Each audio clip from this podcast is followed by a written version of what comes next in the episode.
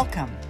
I'm Panayota Daphniotis, and I'm your host for an intellectual property podcast series brought to you by Dentons Canada. This podcast series covers a broad range of intellectual property topics on patents, trademarks, copyrights, trade secrets, and related IP disputes, with an emphasis on the practical, giving companies of all sizes and industries the IP intel they should be thinking about. You can find our episodes at www.dentons.com on our podcast page. There, you can access all of our intellectual property podcasts as well as an episode description for each topic and information about our speakers.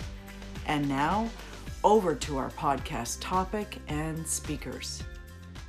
Good day, everyone. My name is Panayota Daphniotis. I'm a partner at Dentons Canada, and I'm here today with my colleague Ron Hedges, who is from our Dentons office in New York and who has served uh, over 20 years as a US magistrate judge in Newark, New Jersey. Um, in today's podcast, we will discuss the risks and liabilities associated with AI, blockchain, and the metaverse. Uh, Ron, great to be with you uh, here again today, and uh, welcome to our podcast. Thank you for having me, and uh, thank everyone who's going to be listening to this. Yeah, great. Well, uh, you know, Ron, I thought I would begin with a bit of a, a quick overview of certain trends that um, that we've that we've talked about before, and that we saw uh, we've seen emerge from a global AI survey that our firm conducted. Um, and in those survey results, what I found interesting is that we, you know, in, in surveying the, the, the various companies that participated, we learned that about 60% of companies responding said that they were using AI in some form, but only one fifth of those respondents said that they actually had a strategy for that use. And interestingly, another 23% said they were in the midst of formulating a strategy. So that sort of is even a narrower group um, of companies with a strategy. I, you know, those findings revealed for me a, a, real material gap between use and strategy that we have discussed before, um, which would mean that AI is being implemented without due consideration for the planning for the risks and internal controls that are necessary um, to ensure the AI use is is well governed. Um, you know, as well, uh, 80% of respondents were concerned, expressed a real concern about liability in the face of uncertainty as to, you know, who is liable for acts and omissions of the AI, um, concern for risks associated with vendors, concern for risks associated with collaboration and technology development. Um, so those were real standouts in the survey results um, talking about blockchain for, for a moment. Blockchain, of course, is increasingly in the news, but many businesses haven't yet realized, you know, what the full potential of blockchain is to make processes more efficient or to develop new service offerings for, for their clients. So while the potential is tremendous, as we know, users need to be very clear about the legal implications, the risks, and the opportunities that blockchain presents as well as its technological limitations. So, you know, finally, I guess to bring everything together, as for the metaverse, um, you know, it represents a new evolution of the internet that's that's based on 3D uh, interoperable virtual worlds, and AI will help simulate these virtual worlds.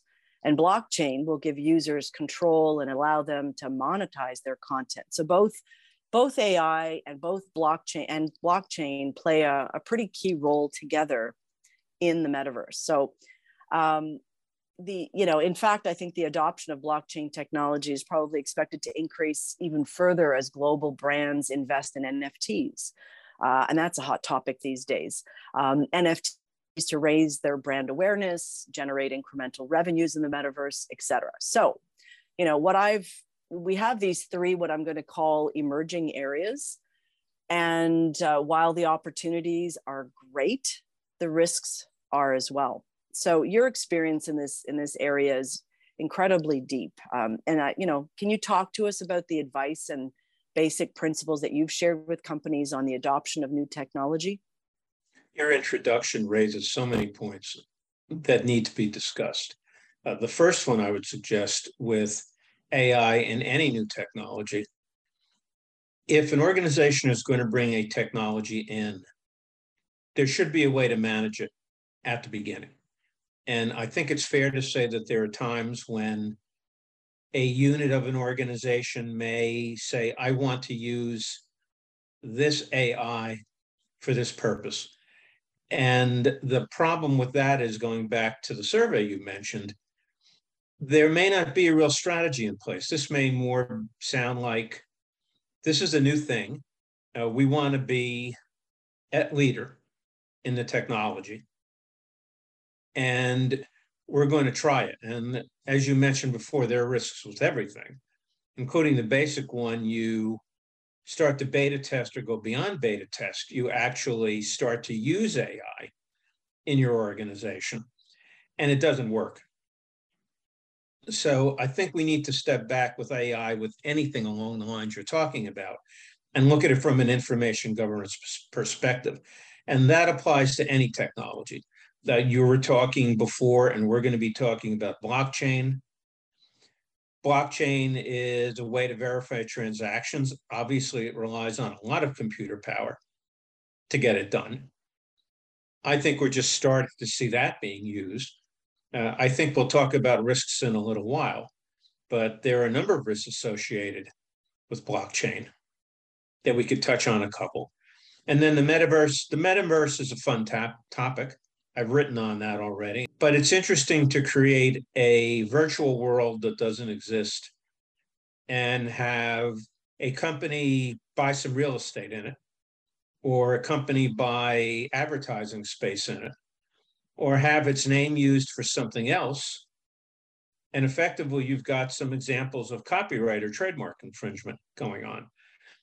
The other problem with the metaverse, we're only really beginning to see it in action we're starting to hear all these technologies, all these companies going into the metaverse.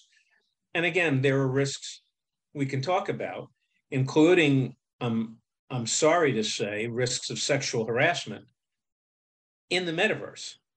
So every technology has a plus and a minus. And we can spend a lot of time talking about what those all are.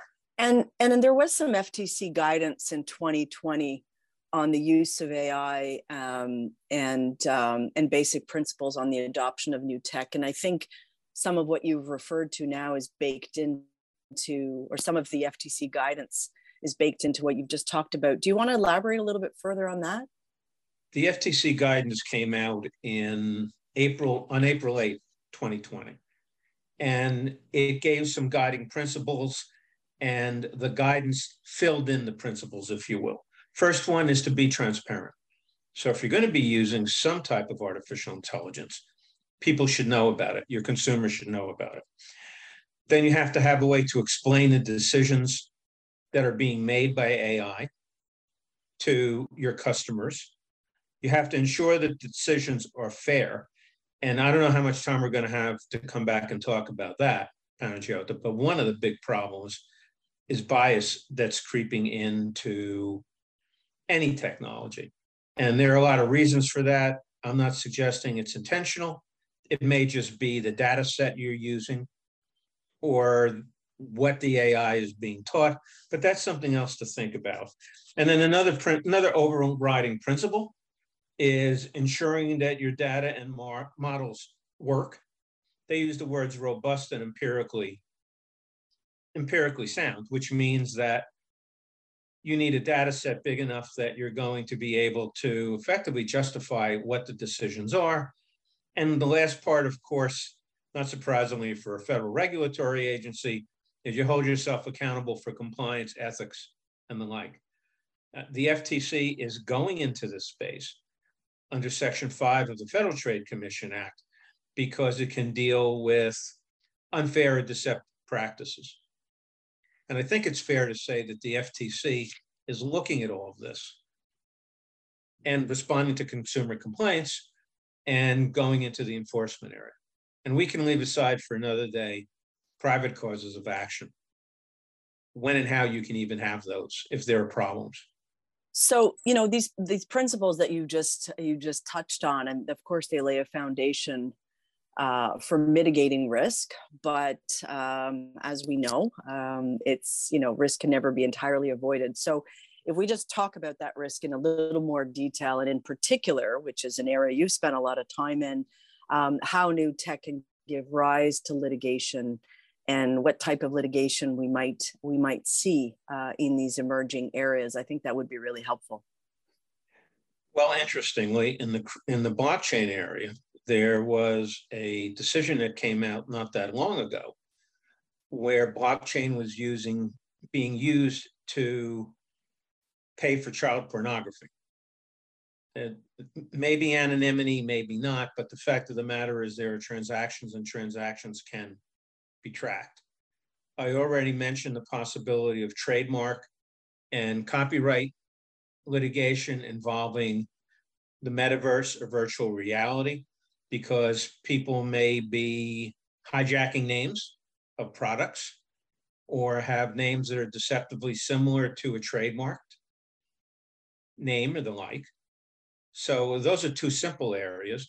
And then the area uh, that interests me the most, and I don't know where we're going to go with this, has to do with personal liability for wrongful conduct on the internet. Uh, I'm sorry, on any of these technologies, but specifically with virtual reality. If I am representing someone who comes to me and says, you know, I was select, I was sexually harassed, or there was some sexual misconduct involving an avatar interacting with my avatar, the immediate thought is, well, what's the recourse going to be? I don't know the answer to that one, but I just happened to be reading an article a while ago that talked about or suggested that AI being used for psychoanalysis or the like might give rise to a duty to report by the developer of the developer of the marketer of the AI if there's a known risk to a third person that's revealed during the conversation with the AI. There's a California Supreme Court decision from the 1930s that talked about the liability of, I believe they were psychotherapists, some profession, for failure to disclose that someone was threatening to kill someone. And there's been case law around the country since then, basically based on the com- based on the common law. But that, of course, gives rise to the question of what type of regulation we're going to be seeing. I noticed Canada has some legislation that's going to be affecting AI. We have bills in Congress to deal with AI. We know the EU has an AI Act that's being considered now. So I expect on top of whatever common law causes of action there may be, there are going to be regulations that may or may not allow a private cause of action. That's right. And we are seeing um, some new legislation proposed, uh, more privacy legislation relating to AI, Bill C27, uh, that uh, has just been um, just days in uh, to being announced. And so I think we'll probably have to cover that in a, in a, in a separate uh, uh, podcast. Um, but I, I did want to sort of throw into the mix. I mean, you touched on um, in some of the you know potential risks rise to lit- litigation and dispute related to uh, blockchain or IP, and I think I'd probably start with um, you know IP enforcement. A couple of comments on that.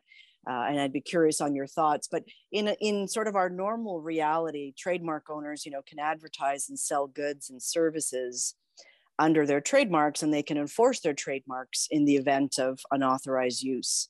Um, and they can choose to monetize their brands through licensing, right?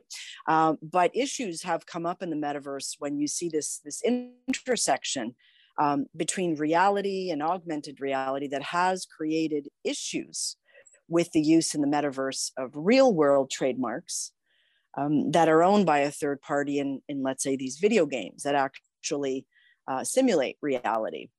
Uh, so it starts to get pretty complex. You know, users have their own avatars. They can be in the metaverse and they can buy and sell goods um, that are branded with these real world, sort of well recognized trademarks or logos. And I'm not even touching on personality rights with celebrities and athletes. And there's a whole host of issues um, and some really interesting uh, developments uh, in that space. But trademark owners are now faced with this issue of unauthorized use of their trademarks uh, and their brands in these in this virtual uh, world. Um, and there have been lawsuits, uh, I think you alluded to earlier, where trademark owners have attempted to enforce their trademark rights. But the, the issue that I see, which I think is incredibly interesting, and I think applies to the development and of adoption of new technologies very generally, but some of these historic concepts and principles in law, and in the case of what I'm just talking about, trademark law, uh, will have to be interpreted differently. You know, these questions of what constitutes use, uh, what's confusion, what's the imperfect recollection of the average consumer, or what is trademark infringement, um, are is shifting, and so, will the liability. Um, and I think that that's a comment that I would say applies to IP enforcement across the board.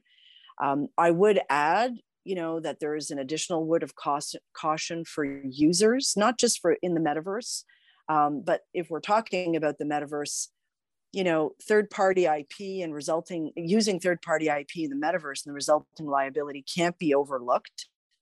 And um, and you know, there's a whole host of legal issues that we, you know, as we navigate issues of, of jurisdiction and conflict of laws, like none of those have been resolved for even the current iteration of the internet much less you know fully realized virtual worlds where there's even greater uncertainty um, you, you, know as to interaction um, and uh, and so on. So so you know there, there's that. And i think when it comes to to blockchain I do think that um, you know the legal rights and obligations of users, operators, administrators, you know, third-party providers will all have to uh, be um, sort of given due consideration because as we see uh, blockchain expand uh, beyond crypto and deployed in sort of B2B and B2C environment, uh, there's, I think, going to be a significant increase uh, in disputes. And, and I don't know what your experience has been with, with any of those examples. I'd be, I'd be curious to, to hear uh, from you on those. I've read several complaints that have been filed where there are allegations that there is some type of infringement in virtual reality. I don't know where they're going to go, but one point you make, I think, is a very important one, Panagiotis, is that we have to take existing legislation and regulations and figure out how they apply in this space. Um, we mentioned before with the Federal Trade Commission, Federal Trade Commission has a statutory mandate to look into certain things. And that's really, I think, easiest to describe. It's based on misrepresentations that companies subject to the FTC Act may be subject to. And we have to take that and build from that with the understanding that a court down the line somewhere will go to a regulator and say you've overstepped your bounds. You can't regulate privacy in, oh, I don't know, in virtual reality or on the virtual main street or the like. Although my sense is that a lot of this law is broad enough that existing statutes are going to be able to cover trademark infringement, copyright infringement when we see that. Sexual, sexual harassment, assuming there's a cause of action, it might be there. I expect we're going to see courts become very active in this space. And we are, of course, going to see attorneys representing injured or allegedly injured plaintiffs looking at whatever they can to set up causes of action and to secure judgments or the like against defendants. That's um, thanks for that, Ron. I think I think you're absolutely right. We're going to have to um, to keep an eye on on those developments. I think there's there's a lot to, lot more to come on that. Um, I think you know because AI, blockchain, the metaverse. I mean, these are all relatively new forces in business. Um, and uh, I think leaders in, in companies may not have had the opportunity to hone their tuition about the full scope of risks or to develop a working knowledge of the associated drivers. Um, and sometimes I think it's possible to overlook the potential perils or overestimate their risk mitigation um, uh, capabilities. So, you know, you just alluded to this, and I think this is also uh, quite important is that, you know, real progress and, and I think successful adoption to the, you know, new technologies. And if we're talking about AI and blockchain and, you know, the metaverse as it all comes together, but it's, it's a, it's a principle that flows um, for all adoption of, of new technology is that it really does demand um, a multidisciplinary approach that involves you know subject matter experts executives legal um, uh, it product development teams security and so on. And um, i think that's that's um, really important. Um, I, I don't know if you have any final comments to close off uh, our podcast. I know we we touched on a lot of different things um, in terms of risk and liability, but um, anything further on your end, Ron? The one thing we haven't talked about, and we don't have time to do it, is whether or not these technologies are going to become subject, or the companies with the technologies are going to be subject to the various privacy laws. You Canada obviously has its law, and your provinces have their own. We have six states in the United States now that have adopted comprehensive privacy laws. And that's something else I think we need to start looking into if we're dealing with personal information using these different technologies. Which, which goes back, I think, to one of the very first points that we touched on um, and that we saw as a trend through the AI survey is a strategy, right? A, comp, a strategy that will likely create some governance and a checklist from a compliance standpoint in terms of um, understanding, you know, what what laws and regulations apply and how to comply with them and how to implement. Um, and so, certainly, developing a strategy, um, you know, would would be quite helpful um, you know in the long term for companies that want to make sure that they have that uh, that compliance and successful adoption of the technology. I, I think ron with that um, maybe it's a good good spot to close it off. Thanks so much for sharing uh, your insights uh, with us and for being with us here today. Thank you very much for having me. Our Dentons Canada Intellectual Property podcast series um, and further content on other areas of intellectual property can be found on the Dentons Canada IP webpage. Uh, so please uh, feel free to take a look or reach out to um, any of our speakers today if you have any questions on this content. So thank you for being with us and take care. During this episode should not be taken as legal advice. Dentons Canadian Intellectual Property Group has expertise that spans all areas of IP patents, trademarks, copyrights, trade secrets, and related disputes and litigation. Our speakers from this podcast episode or any other professional in our group would be pleased to speak with you about today's topic or any other IP topic of interest. Thank you for listening and stay tuned for other episodes in our IP series. Stay well.